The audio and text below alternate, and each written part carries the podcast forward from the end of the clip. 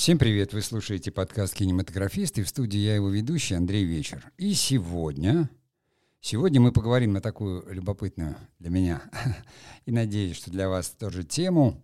Э, Ее предложил один из подписчиков в комментариях на YouTube. Э, человек, который подписчик канала, и я так думаю, что и подкасты тоже слушают его, он спросил, а вот как изменилась роль артиста за период развития кино? Эм, я поблагодарил его за э, интересную тему, только я, я немножко ее э, как бы по-своему переделал, потому что ну, за весь период развития кино я могу предполагать, что там до 60-х годов было так или так, было немое, но я ее обобщил и взял тот самый 40-летний период, э, коим я, в общем-то, являюсь актером, э, потому что в 16 лет, в 1977 году я вышел на сцену впервые э, Народного театра города Мурманска.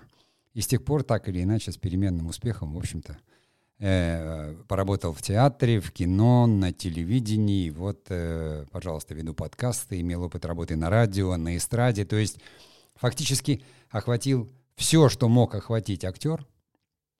Поэтому прекрасно понимаю вот в эти 40 лет, что произошло, что произошло с профессией, да, как она поменялась, что такое актер сегодня кино, именно в кино, э, на телевидении, в стриминговых, то есть вот этих сериалах.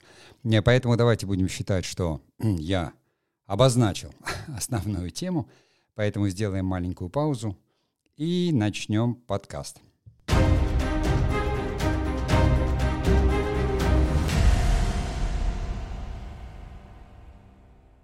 Ну, конечно, начинать надо из-за печки – Э, в смысле, что актер — это профессия театральная. Она там и возникла. Театр Древней Греции. Я не знаю, наверное, там, ну, если по истории театра судить, то там все это к древним шаманским пляскам уходит. Так далеко мы не пойдем. То есть, начиная, как говорится, уже с театра Древней Греции, то есть у актера была вполне себе роль, и само слово-то появилось две с половиной, три тысячи лет назад, там, неважно. Ну, в общем, несколько тысячелетий актеры были только в театре, работали в театре, там, средние века, неважно, были ли это в те средние века, когда там церковь доминировала и ставилась только моралитея, или потом уже э, в какие-то свободные времена эпохи возрождения комедии дель арте, или уже в те, в те времена, когда был Шекспир.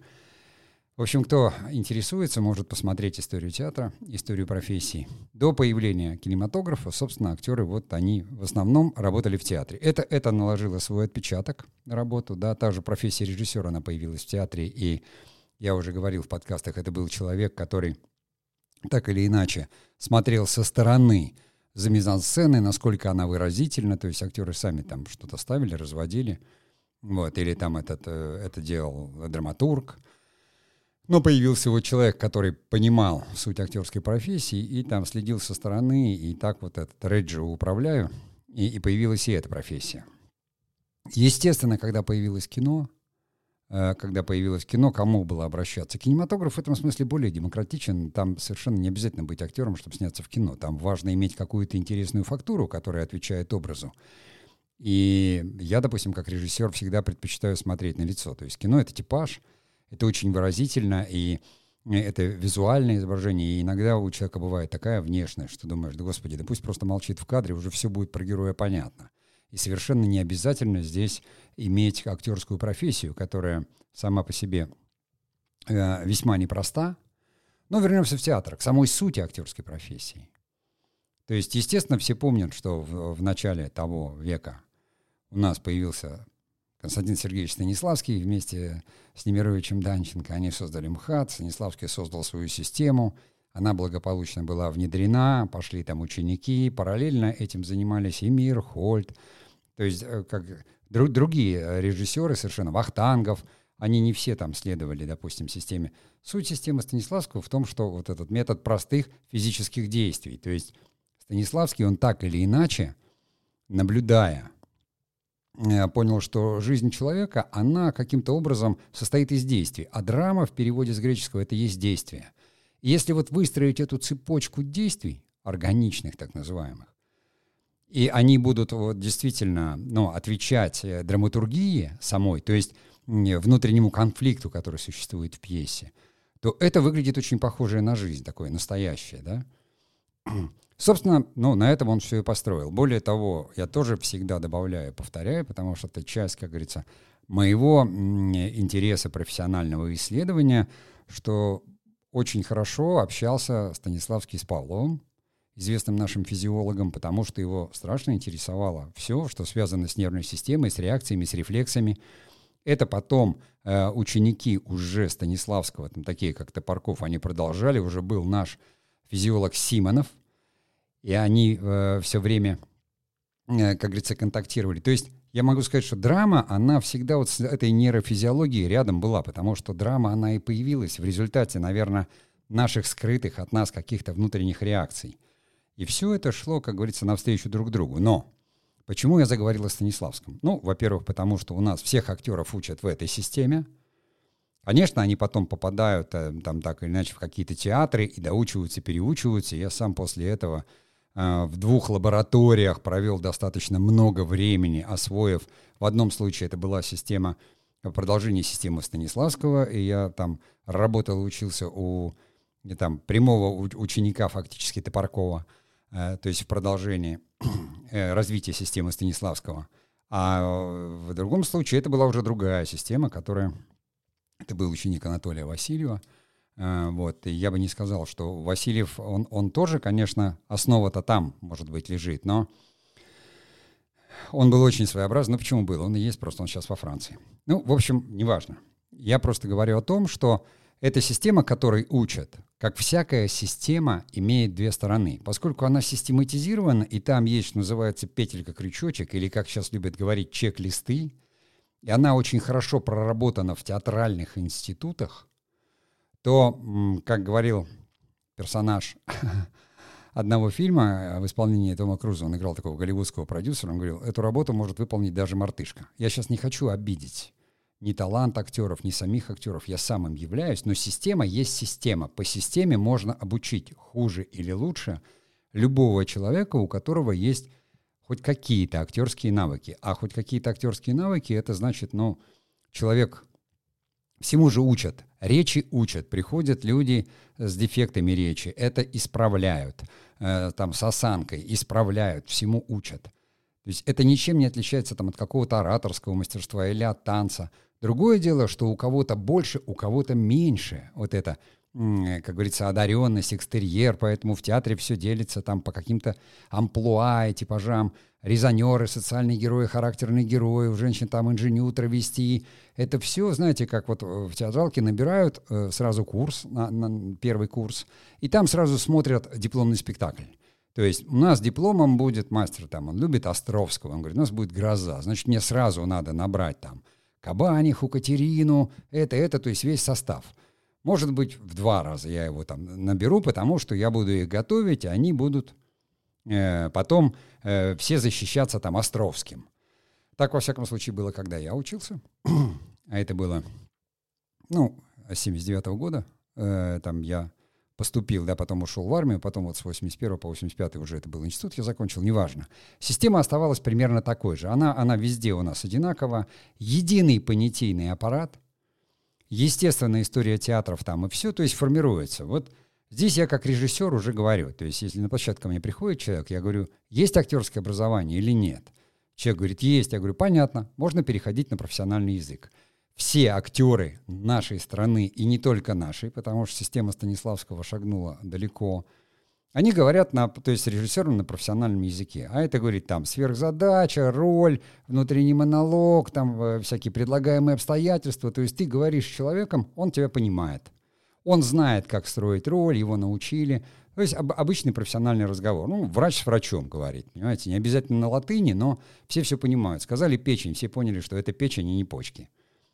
Если приходит, э, что тоже, как если человек эм, утверждается на роль в фильме, он становится исполнителем роли, значит, он актер формально. А ребенок у вас, его же не учили. И вы понимаете, он не знает профессионального языка, значит, с ним нужно разговаривать по-другому. То есть нужно говорить простым человеческим языком, предполагать, будить фантазию, э, то есть работать э, с воображением, еще с чем-то, эмоциональное состояние подогревать. Это вот такая как бы специфика работы. Я почему подробно объясняю про театр? Потому что это основа основ. Все актеры всегда, будем считать, что с начала 20 века, то есть вот в тот момент, когда кино появилось, актеры уже этим владели. Так или иначе уже, да, у французов был свой театр, у них в бэкграунде был Мольер, у англичан был Шекспир, у, у испанцев там был Лопе де Вега, у итальянцев э, вот эта комедия дель арте. То есть у всех все было. И так или иначе систематизировал это. Я говорю, что Станиславский это стало развиваться, потому что было удобно. Открыли там МХАТ, потом революция, открыли ВУЗ, дали возможность. Эта система, я говорю, что кто-то эмигрировал, наши актеры, как Михаил Чехов, допустим, и э, уехал в Голливуд. У него немножко другая его система, такая более эмоциональная, более импровизационная, что ли.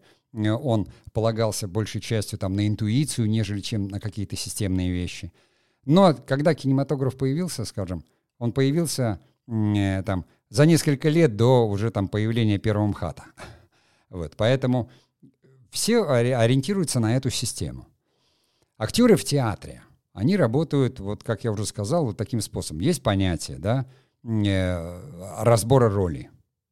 То есть, когда режиссер приходит с пьесой, все вступают в застольный период и разбирают, что такое разбор роли. Никто там не говорит про сюжет, там нет литературы все равно какая фабула. То есть ты пьесу прочел. Самое главное — это драматургический, драматический разбор, то есть выявить драму, выявить действие. Вот это, как напоминаю, да, что система Станиславского, она э, выявляла, что такое действия, простые действия. Вот эти действия надо выявить из пьесы. И это может занять, ну, в зависимости от режиссера или сроков, там, понимаете, от трех недель, там, месяца до полугода, если большой мастер работает.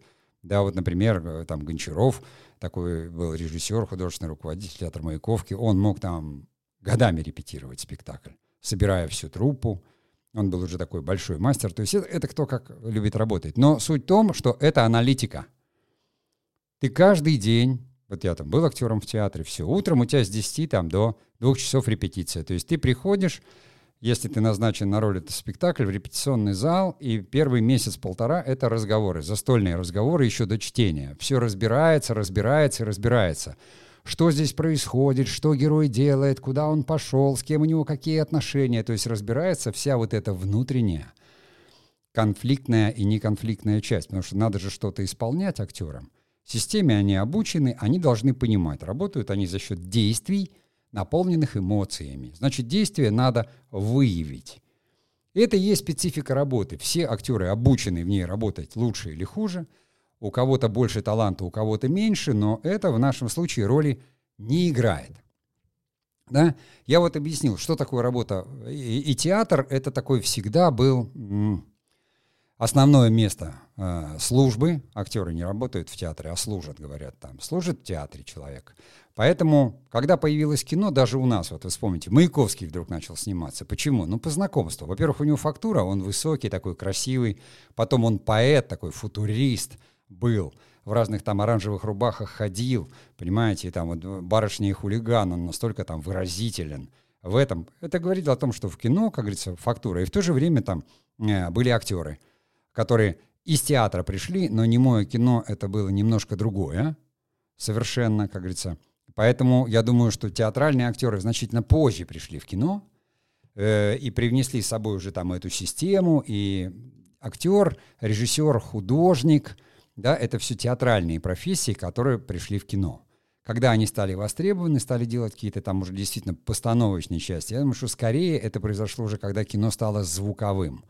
Потому что актеры даже в театре так не играли, как вот в первых фильмах. Э, там все надо было обозначить, и вот это все такой э, то ли балет, то ли опера, не поймешь, широкими этими размахами, э, руками там и всем, все это гипертрофировано. В театре все-таки так, ну, может, играли только во времена Сумарокова и, и Федора Волкова, так вот представляется.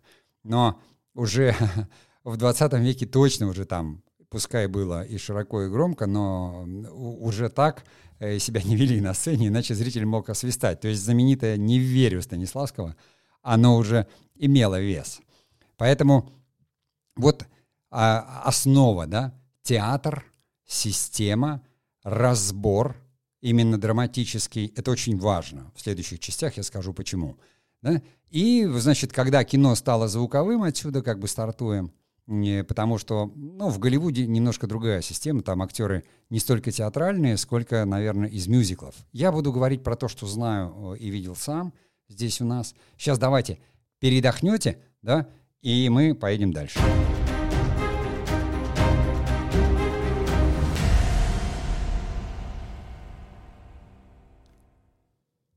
Итак, о театре мы поговорили в первой части. Мы поговорили, что такое актер, как исторически складывалась эта профессия, что самое важное для актера, как актеров учат, да, в театре. Вот этому разбору и пониманию актер же должен играть. А играет он через действие. Я все время напоминаю это, потому что действие с греческого драма. Вернее, драма с греческого переводится как действие. Когда появилось кино, но опять же, я говорю, что были всегда киноактеры, которые готовили. Это разные профессии – еще раз говорю, почему. Потому что в театре актер существует сразу, в спектакль готовится, готовится, а потом вышли и два часа играют. Зритель видит всю сцену целиком, он сам себе оператор. Зритель не может разглядеть деталь или сделать там крупный план, он видит всю картину целиком. Поэтому мизансцена, свет, который в театре, как он работает, звук, актеры, все это абсолютно немножко другое. Это совсем не кино и даже рядом не стояло. Поэтому так или иначе в театральных школах не учат совершенно отдельно, э, как работать в кино. Этому учились сами. То есть ты приходишь на площадку, и там первый тебе говорит, ну не наигрывай. Ну, потому что ты начинаешь работать крупно, как в театре, а здесь камера рядом, крупный план, и ты очень быстро соображаешь, коллеги там, все, если старшие товарищи. То есть, ну, буквально 2-3 выхода, актеры все соображают, понимают, и все замечательно допустим, та же самая речь. Вы понимаете, что театральная речь, там говорили, вас должно быть слышно на четвертом ярусе балкона в последнем ряду, а здесь у вас микрофон, и звукорежиссер говорит, не ори. Микрофон все слышит, он, он шумит. Руками не маши. То есть здесь все интро, там все экстра. Но э, само проживание, сама суть, если убрать только укрупнение, в театре актер должен абсолютно точно эту эмоцию донести усилить ее жестом каким-то, усилить ее голосом, при этом остаться вот в этих рамках верю Станиславского, то есть органичным. А в кино камера все видит, ее не обманешь. Она видит душу. Если крупный план, вы смотрите в глаза человеку, и вы понимаете, умный он или нет, думает он сейчас или нет. Это не обманешь. Любой человек это видит. Смотрит другому человеку в глаза и говорит, понятно, с ним все понятно. Э, интеллект на уровне. Понимаете? Вот. А, а актеры вообще, как говорится, они не ученые же, да, они эмоциями работают. Это вот тоже там пример. Я пробовался на один фильм к достаточно известному режиссеру, а, вот, и, и он посмотрел пробы и сказал, нет, мне нужен вот этот актер. Все сейчас живы, я, я не напоминаю просто, ну, как бы эти самые имена и фамилии не, не хочу. Вот, э, вот он пойдет. У него, говорит, глаза такие, вот как бы детские, грустные. А у тебя глаза умные, уже такие... Мне 25 лет, он говорит, глаза уже взрослого человека. Мне нужно, чтобы глаза были. И это не сыграешь. Он говорит, ты это не уберешь. То есть нельзя наивно выпучить глаза. Если глаза уже вот, ну, как бы, а глаза зеркало души, он говорит, не. Здесь получится зрелый, а мне нужен наивный. И это вот э, сплошь и рядом. А в театре, господи, мне одевали там серебристый парик, и я был Иван Царевич и, и говорил совершенно какой-то там э, такой текст э, для детского восприятия только, понимаете? И совершенно нормально изображал и принцев, и кого угодно. В кино работает фактура. я уже говорил об этом. Допустим, там в кино мне говорили, ну, острые черты лица, значит, там уголовники, военные, еще кто-то, да, или странные герои. Потому что положительный герой другая должна быть фактура. Это вот все работа актерская, понимаете? И это, наверное, не поменялось, потому что выразительность фактуры в немом кино подчеркивали гримом. То есть, чтобы было видно, обводили глаза там чуть не сажей. Вы же видите там в старом кино, да, вот такие яркие глаза. Ну, в театре был грим. Э, допустим, в комедии Деляр там вообще были почти маски, но все равно так уже в современном театре там так не гримировались. Даже принципы гримов разные, даже гримы, даже состав разный. Актеры все умеют гримироваться сами, есть уроки грима. Театральный грим, он, по-моему, не поменялся. Такая коробочка, которая есть у всех, там, лигнин, это такая бумага, которую ты вытираешь, вазелин на лицо. Но сейчас, наверное, уже какие-то, может быть, люди сами себе покупают эти. А так был такой, ты мажешь вазелином, потом накладываешь тон, и пошло-поехало. Рисуешь лицо. Вот, потому что иначе при свете, при этом театральном, а, будет непонятно. Твое же лицо будет не видно, оно будет блеклым, невыразительным. В кино совершенно другое. В кино, наоборот, там надо заматировать, чтобы кожа не блестела, чтобы ты был выразительный, там подчеркнуть, что... То есть все, вот все вроде похоже, но э, с точки зрения вот э, как бы каких-то изобразительных вещей немножко разное. И, естественно, разная э, система существования. Если актер в театре имеет возможность разгона, ну то есть он выходит, у него там выход и потом он может разгоняться, он мыслит ролью всей. Ему надо распределиться от начала, от первого акта до конца. Все вот это сыграть, всю эту парадигму, всю эту драму героя, всю эту, как любят сейчас говорить, там арку, никто в театре такого не говорил никогда. Там это другое, там это называется там сверхзадача, да, и как бы не, ну как, это роль ваша. Вот, то здесь э, в кино могут снимать начало, середину, конец. Э, могут перепутать там все местами. Не перепутать в смысле, а переставить. То есть здесь актер, он просто, у него нет возможности. Он должен точно сыграть эмоцию в тот момент, раз он приходит первый съемочный день. Ну, так стараются не делать, но э, он играет кумуляционную сцену, где ему надо там рыдать, рвать волосы и вообще его расстреливают, понимаете? Ну как он вам наберет эмоцию? В театре он разгоняется. Он начинает как бы там из-за печки, так, так, так, расстрел будет там в конце или, или в середине. А здесь он пришел, говорит, все, лохмотья одели, крови налили, сейчас будем расстреливать. Давай, давай там, страдай, рыдай, негодуй, что там надо. И актеру надо включиться. Я опять же почему это говорю? Это все имеет отношение к изменениям. В кино все знают, если такая сложная сцена в кино – ее будут лелеять, ее будут убирать на потом, будут дать актеру разогреться, ее будут готовить. Несколько часов дадут актеру познакомиться с ним, то есть подготовиться с ним будет работать режиссер. Его будут качать на эту, потому что в кино выработка была там полторы минуты на смену, там сейчас, ну, поскольку цифровая техника, 5-6. Есть это время, можно отложить, дать подготовиться и снять там эту минутную сцену или там семисекундную сцену. А, допустим, в сериале, нет, вам надо снять там 13-15 минут в день. Поэтому вошел, расстреляли, вышел. Если актер сам это вот как-то там подготовит, понимаете, то есть уровень правдоподобия в кино, оно стремится быть кино похожее на жизнь, и театральный способ существования там для актера работает. Простой пример. У нас же вот, ну, у, а, у нас у актеров тренеры-режиссеры. Это такая традиция, из театра пошедшая. А американские актеры нанимают себе актерских тренеров. Он получает роль, ему агент говорит, вот эту роль ты получил, вот смотри, давай. Он нанимает себе тренера, который э, именно специалист по актерскому мастерству, может быть режиссер, может быть кто-то. Он с ним разбирает эту свою роль, проводит вот ту работу, которую в театре у нас делают тоже режиссеры с актерами. Сам проводит эту работу. Все это разбирает, то есть он знает свою роль, знает, где какое включение. Когда он приходит, там режиссер, он снимает кино. Ему некогда там актеру говорить, а что я здесь делаю, а как и чего. Они обсуждают это. Но у актера своя профессия отдельная. У нас нет. У нас актер может прийти на сцену и на съемку даже не зная, что он сегодня играет. Ему сказали, текст дадим на площадке. Ну так в сериале. В кино такого быть не может. В сериале может сплошь и рядом. Переписать могут сейчас. А если ситкомы, вы на телевидении работаете – в следующей части мы поговорим как раз о там, телевидении. Сейчас вот э, просто театр и кино — это место для работы актеров. Сериалы — это уже немножко другое. Там артисты. Это вот сейчас перейдем к третьей части, я об этом поговорю. А?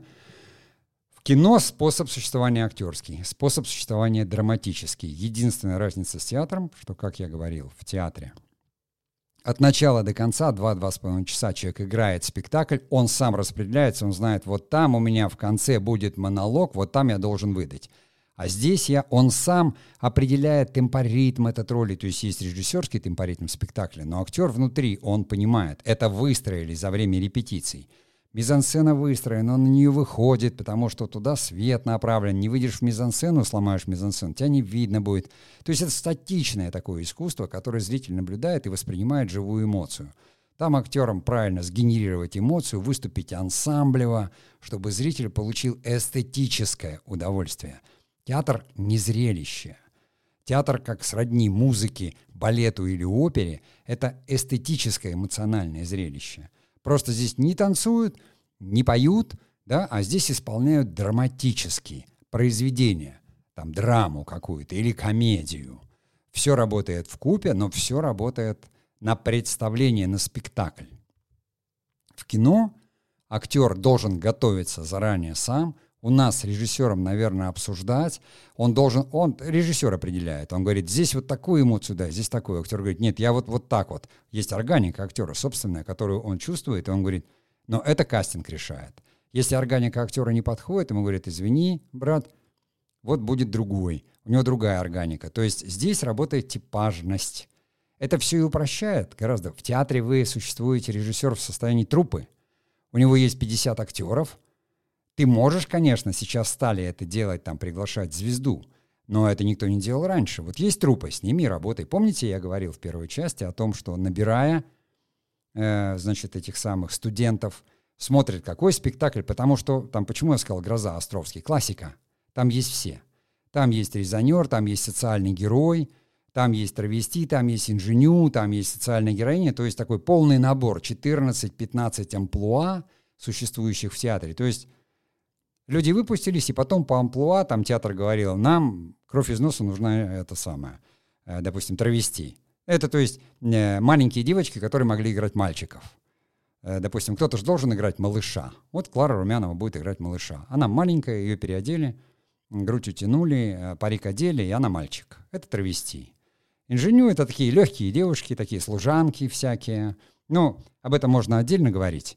Вот. А в кино, еще раз говорю, есть возможность, то есть кастинг, совершенно точно, можно отобрать по типажам, актеры идут, у тебя не только все театры, в конце концов ты не нашел, Алексея Германа там, вспомните, «Проверка на дорогах», первые кадры, какие лица там стоят. Ну, в каком театре ты найдешь такие лица? Там прям мужики вот как будто с войны эти, там, когда картошку жгут, керосином поливают немцы. Я когда первый раз этот кадр увидел, я думал, где он вообще таких людей нашел? Они же прямо вот оттуда, они из времени. Это вот было, понимаете, э, мастерство художника, мастерство гения. И в этом разница. Я думаю, что я ее объяснил, да, потому что вот кино было, и советское кино было такое, таким работало. Еще к нам не пришло ни голливудское кино, ни вот это новое, которое мы сейчас знаем. Ну давайте, выдохните, и э, мы продолжим.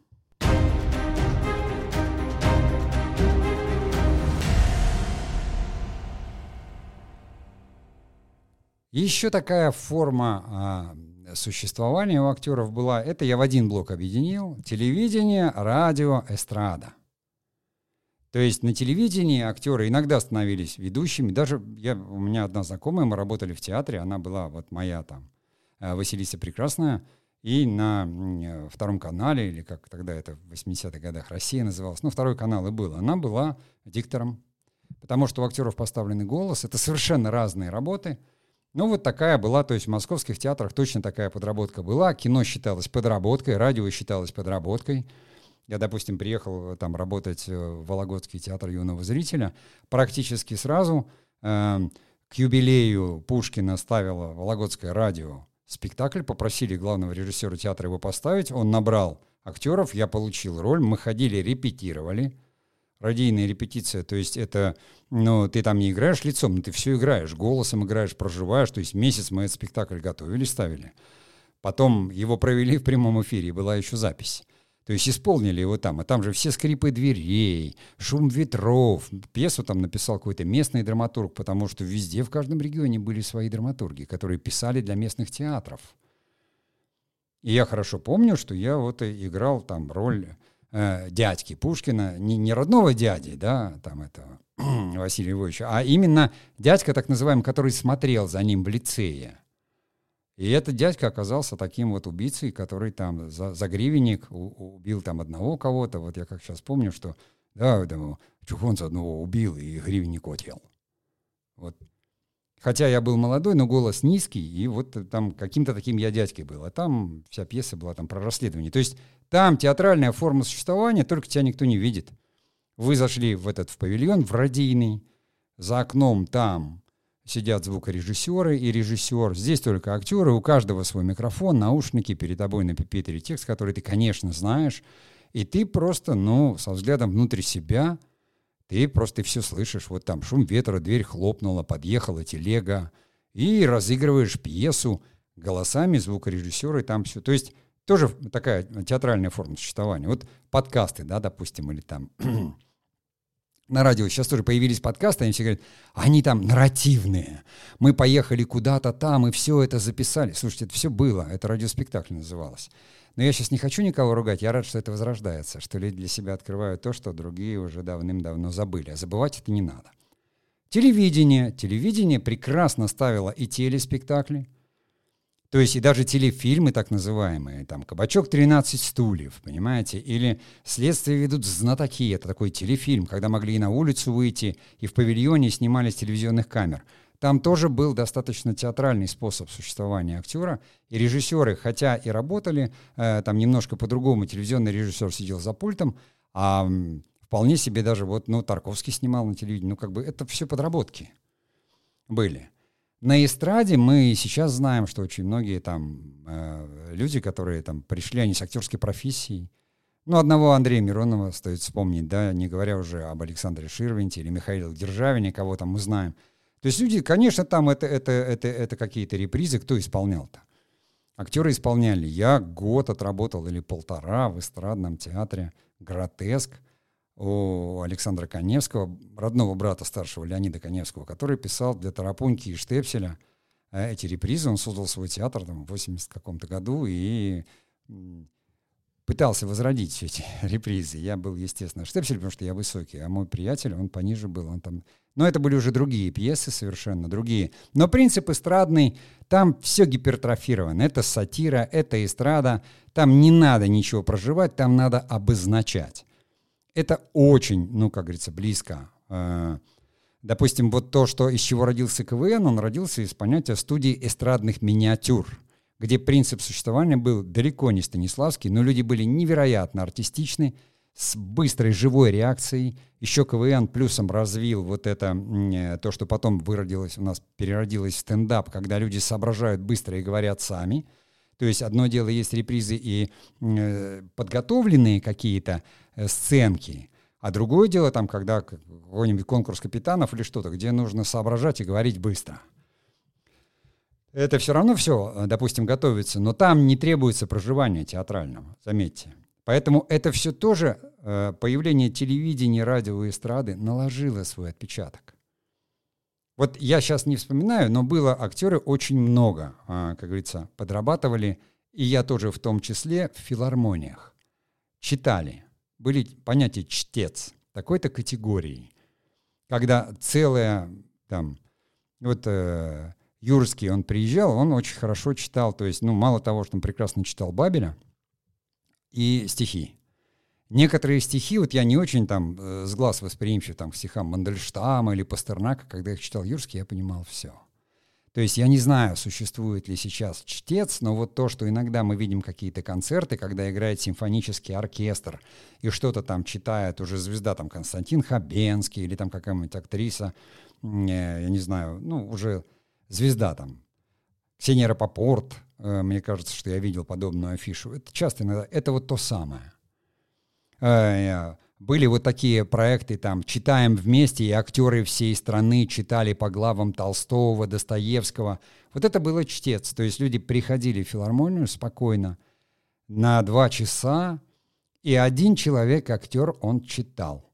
Он именно читал, это как бы актерское чтение и исполнение, это отдельно. Если кто-то хочет понять, что это такое, найдите на ютюбе Ираклий Андронников – это вот искусство владения словом. Я ну, не могу сказать, что оно сейчас утеряно, но во многом сейчас искусство владения словом заменило болтовня, потому что все как бы спешат. У слова есть э, очень много и энергии, и своих законов. То есть вот это, как говорится, э, творчество вербальное, оно тоже было актерским. Этому тоже учат в э, театральном институте, хотя это надо развивать, как любое другое искусство.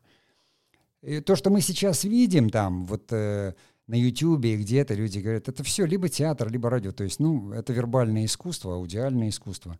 Все это близко, но не обязательно, потому что, допустим, на, на радио уже работали и ведущие, и дикторы, журналисты. Они публицисты, у них совершенно иная подача. Если речь должна быть у них также, э, они занимались речью, но уже она у них не сценическая, а другая. Да? И там скорее, может быть, риторикой надо заниматься, или там ораторским мастерством, там как для политиков. Актеры, например, не ораторы. Вот он красиво играет, все, он гамлет, а двух слов потом сказать не может. Там к нему говорят, ну, выступите. Он, а, м -м", потому что оратор — это думать, это продумать. Нет. То есть у тебя должны быть мысли, которые ты еще умеешь красиво выражать. Это совершенно другие участки мозга. Но вот это тоже наложило отпечаток. То есть телевидение, на котором с 70-х годов, 60-х уже актеры начали кабачок, 13 стульев. Я помню первые кабачки уже 68 год. Я был, ну, совсем ребенок, только в школу пошел, но я их помню. Потому что их любили все, это было весело. Вот, маленький телевизор, э, рекорд 6 такой. Я даже не знаю, какая там диагональ, 15 сантиметров или 20 ну, неважно, черно-белый. Вот. И э, актеры уже, они играли, это было весело, это было нормально. То есть это смотрели там все, у кого был этот телевизионный приемник. Вот первый самый назывался КВН, он был вообще с такой, с наливной линзой. Э, там маленький-маленький экранчик, и линза, она должна была как-то увеличить, чтобы ты хотя бы там а, очертания головы увидел ведущего. Потому что это были приемники. Я все время говорю, телевидение — это раздел советского радио, отдел. И вот это все тоже наложило отпечаток. Это все развитие актерской профессии. И актеры, они прекрасно вот умели, то есть я хорошо помню там конец 80-х, ты всегда понимал, вот ты пришел на озвучание, там в кино или вот у тебя, как говорится, какая-то телевизионная история, ну, об ВГД или там передача «Будильник». Я помню, что мне очень было так э, смотреть на Юрия Богатырева, сильнейшего драматического актера, свой среди чужих, чужой среди своих, неоконченная пьеса, там, э, несколько дней жизни Обломова, вообще такой, родня. И вдруг он там придуряется, играет какого-то короля, там, ну это как, как детская сказка, это другой жанр, другой формат. Но человек этим владеет. Вот он в кино играет э, Мартина, то есть Мартина Идена на телевидении, а в кино он играет свой среди чужих. А потом в э, будильнике в детской передаче играет там какого-то глупого короля, ленивого, понимаете, из какой-то детской сказки. При этом, естественно, ты знаешь, его голос он звучит на радио, не в новостях в смысле, а там литературное чтение. Сейчас, ну, чтение это мы по радио уже знаем, что вот аудиокниги стали читать. Это же вот та самая история, которую раньше просто там на сцене выполняли, потому что, ну, аудио кто? На пластинке записывали, может быть, но не было же носителей, которые могли позволить вот так вот людям э, самим там на смартфоне слушать это все. Поэтому все это осталось оттуда. Все это развивало актерскую профессию, плюсом эстрада, где не просто репризность, у актеров же есть э, опыт общения с залом, но в театре есть понятие «четвертая стена», для актера как будто не существует зрительного зала, на эстраде точно все наоборот. Ты должен с залом коммуницировать, ты должен его вести, ты должен направлять энергию зала. Я это прекрасно помню. Знаете, когда выступаешь в Одессе, и первое выступление где-нибудь какое-нибудь проваливается, ты за ночь все там переписываешь, это вот как раз в театре Коневского было, и понимаю, что все зависит от людей в зале. И ты почувствовал, что ты вот, и ты повел, совершенно ломая там даже какие-то структуры, ты повел зал за собой, понимаешь? Ты, ты чувствуешь его энергию, эмоцию, потому что люди пришли отдохнуть, они начинают смеяться, ты ведешь его. Театре это как бы актеры, они знают уже эти вещи, где возникает. На одном спектакле здесь смеялись, на другом в другом, зал другой. Один раз в зале у тебя солдаты, а другой раз у тебя там студенты. И все на разных местах. Здесь в эстраде ты не можешь. Если ты в первые там три минуты зал не, не захватил, не разогрел, все, он не твой, они будут скучать, потом уйдут. Поэтому даже там перед какими-то известными всегда было требование в первом акте, на разогреве кто-то выступает, надо публику разогреть. Это тоже, в общем-то, актерская профессия. Это тоже вот этот опыт, который наложился. Еще заметьте, все это было до интернета. Вот так она менялась, профессия. То есть от комедии Дель Арте просто где-то в театре, да, потом через классический театр, через Станиславского – с появлением кино, актеры и не только, иной способ существования, где важно было понимать, что тебя снимают крупно, и, наверное, не педалировать какие-то вещи, и причем быть выразительным визуально, потому что до 30-х годов кино было немым, а это почти 30 лет, даже больше, оно было немым. 30, понимаете? 30. Все смотрели только на движущиеся картинки, изображения. Потом кинематограф, который пришел и сразу сколько актеров отвалилось. Ну, то есть, э, когда пришел звук, актеры с дефектами речи играть уже не могли, а были великолепные актеры, они, естественно, были не театральные. Ну, у человека высокий голос, песклявый, если помните, да, э, в фильме Никиты Сергеевича Михалкова «Раба любви» Стеблов там играет. У него такой высокий песклявый голос, он говорит, вот. И он, а, как исполнитель, как актер, он такой выразительный, красивый. Ну, вот такие актеры выпали, потому что кому нужен песклявый голос? Никому. И тогда, вот я говорю, что когда уже потребовалось действительно актерское мастерство, да еще пришли режиссеры, стали ставить не агитки какие-нибудь, там в кубанских казаках совершенно другое имело значение. А вот я бы сказал, что уже после войны, когда уже вот э, в эпоху этого модерна, в переходе к постмодерну возникло авторское кино, вот тогда актеры оказались востребованы. Но авторское кино востребовало и типаж. То есть кино может снимать и типажи, и актеров. С появлением телевидения, естественно, добавилось вот это умение шоу, потому что эстрада — это шоу, то есть ты работаешь с энергией. Э, даже э, радио — это все равно шоу, его слушают. И там тебе не надо так проживать, чтобы поверили, ты это все делаешь, естественно, через эмоции, но через голос.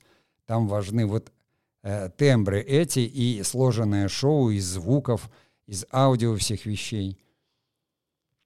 Телевидение — это шоу чистое, не потому что там... Но это тоже смотрят, и там другой способ существования. Там снимают большими, там несколько камер, может, и все это сразу под запись. Играешь почти театральный способ, но такого вот проживания там никто не требует, тем паче, что то же самое. Нельзя переигрывать, потому что кто-то на крупном плане, кто-то на этом, другой способ существования.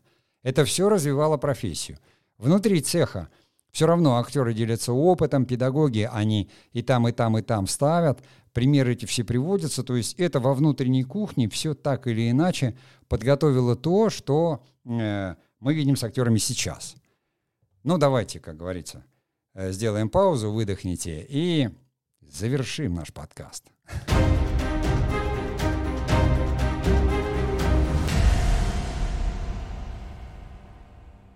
И вот наступила наша эпоха, пришел интернет – Я даже не буду говорить, что в 90-х... Ну что рухнуло в 90-х? Кино, допустим, рухнуло. Да, сначала было кооперативным, но все остальное, то есть, знаете, так или иначе, никогда, в какие бы времена ни были, даже во время войны, актеры все были востребованы э, в полевых концертных бригадах, потому что, ну что, за что отвечает искусство и культура? За дух. То есть, чем сложнее времена, тем больше люди хотят развлекаться. Поэтому, естественно, в 90-е все вот эти концерты, вот эти передачи, которые многие обожают, многие не любят, типа аншлагов. То есть эстрада развернулась полным ходом. Телевидение просто выплеснулось. Вот эти все шоу, КВН, просто эта эпоха. И это все, естественно, пришло на телевидение, развелось, и все. И вот эти новые формы, которые есть сейчас, телевизионные, ситкомовские в основном. То есть э, телевизионные сериалы, не мыльные, а телевизионные, хотя и в мыльных тоже был такой сериал «Клубничка», да, Беленького. Вот там Демьяненко, по-моему, главной роли играл в 90-х. Он тоже был такой вот, но он не ситуационная комедия, а сериал. Больше похожий на телефильм, телеспектакль. Там играли актеры, они играли вот таким, ну, как говорится, способом представления, большей частью, когда он же комедийный, там не надо, там ситуационная комедия, ее и надо так вот представлять сценками. Это все настолько жанрово близко. И параллельно, понимаете, мы все смотрели КВН там, с 89 -го года, по-моему, он возродился, вернулся, потому что его лет 15 его не было, он был закрыт. И мы то же самое видели, это эстрада, все это стало соединяться, потому что телевизионные эти скетчи, все это объединилось, другая форма существования. Сейчас все перемешалось. Мы знаем КВНщиков, которые закончили э, потом театральный институт и работают актерами серьезными в Амхате, да, э, Бурковский, допустим. То есть он э, играл в КВН, потом он снимался в этих ситкомах и в этих шоу, закончил МХТ, ну, МХАТ, школу-студию, работает в МХТ, играет совершенно серьезные роли, и в кино играет и драматические роли. То есть это такой был вот путь человека, он начал с КВН, но пришел, это очень сложно, невероятно сложно переучиться с эстрады потом, когда у тебя совершенно другие нервные как говорится, нейроны работают другие, то есть другие нервные связи, нейронные связи. Ты реагируешь быстро, сам, ты реагируешь там на, на любую шутку, на изменения. У актера театрального другая природа существования. Другая. Но вот человек, я просто его знаю лично, И на одном фильме на пробах он меня удивил очень сильно, и я сказал, прям вообще это, это прям он, он там потом играл эту роль, то есть очень сильно. Это даже вот, ну, он это сделал выбор, он почти в 30 лет пошел учиться, в 30. Невероятные усилия приложил, ему надо было еще и избавиться от бэкграунда, потому что, чтобы тебя вот не ассоциировали с теми, э, там, какими-то сериальчиками или там шоу или ситуационными комедиями. Это невероятно сложно, это бывает очень редко. Наоборот, бывает тоже, когда актер заканчивает э, театральную школу, но не работает в театре, а начинает работать на телевидении или где-то, или просто сниматься в кино. Я не просто так разговариваю, там, театр, кино, телевидение, те, эстрада, радио. Вот это все, когда там пришел интернет и в наши времена. Количество контента, которое снимается – это все пришло. И вот все эти навыки, где они могли воплотиться там лучше всего? Да? Каких-то блогах или где-то. Ну что стали? Вот сейчас мы знаем актеров. Мы знаем, что о, этот ведет Инстаграм, а у этого есть YouTube. Потому что актеры, они начинали, реализация, в кино не снимают, в театре работы нет. А начну-ка я делать вайны, как Ирина Горбачева, да? И вдруг в интернете это заходит. Это не делает ее актрисой хуже. То есть интернет стал таким средством самовыражения. Э, то есть ты можешь напрямую прийти к зрителю и делать и предлагать им что-то, и здесь другая форма существования. Она близкая к эстрадной, близкая к родийной, близкая к киношной, какой угодно. Вот я сижу перед вами, все время такой э, крупный план, да, молочный по-нашему, по кино, до груди, э, где-то 35-й объектив. Вот. И это я для тех, кто, не слушает, а кто смотрит на YouTube. И, и абсолютно точно, как бы все вот эти навыки, надо было показать и то, что ты можешь, и то, что ты умеешь. Большей частью, конечно, работает типаж. Но, тем не менее, сейчас уже все актеры, так или иначе, они все имеют свой социальный капитал. Уже даже учась, они знают, надо заводить, где у тебя там что. YouTube — это в социальных сетях, потому что, если говорить о бизнесе, об индустрии, то когда в особенности там стриминговые платформы или сериалы телевизионные, они берут сниматься там человека, они говорят, сколько у него подписчиков в Инстаграм? Три миллиона. Ну, отлично. Отлично, потому что, по крайней мере, у тебя сразу гарантированно есть пара миллионов зрителей, которых там актеры раскрутят. И актерам надо вести свой канал. Они все стали медийными. Это совершенно другое. Они стали селебрити, те, кто известные. Но я вам скажу, ничто никуда не делось. В театре работают прекрасные актеры, которых никто не знает, потому что их просто нет в интернете. В кино снимаются великолепные актеры, там, э, которые э, фильмы, там, допустим, для фестивалей, там наоборот ищут. Ну, то есть, если только для решения фильма нужен вот такой человек с таким бэкграундом, но там стремятся, если автор снимает кино и знает, что фестиваль, он говорит, мне нужны неизвестные лица, новые лица, мне нужны новые лица.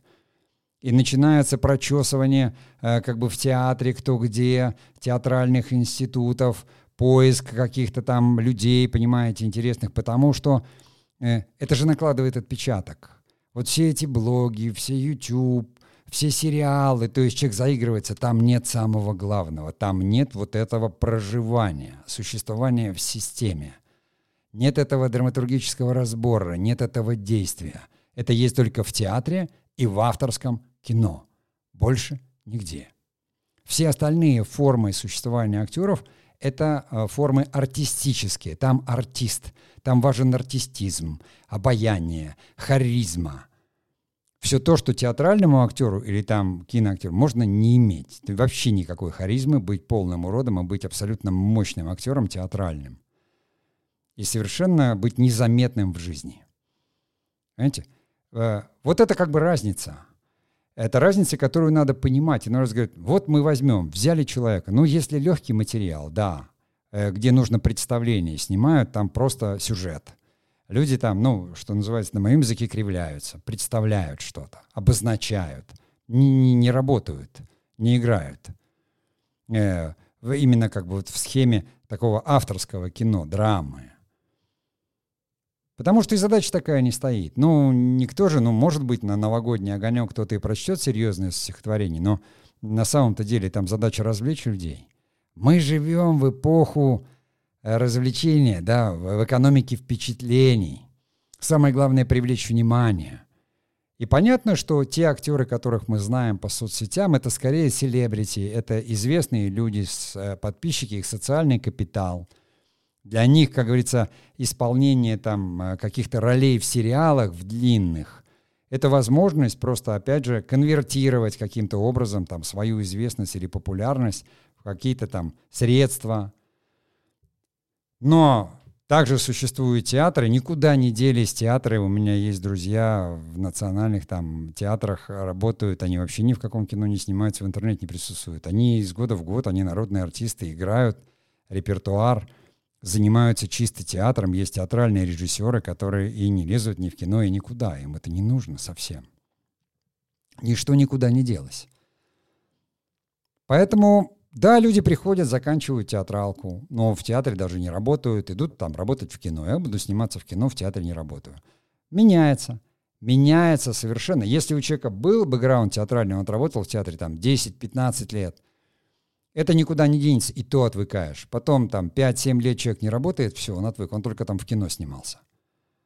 Но все равно, допустим, если у него есть бэкграунд театральный, он может вернуться и там за 2-3 месяца восстановить какие-то свои Потому что спектакли, те, которые называются ангажемент, там способ существования театральный, но задачи этих спектаклей другие, все равно развлечения. И вот таким образом э, появился новый формат профессии. Ну, как, это скорее шоумен, скорее артист.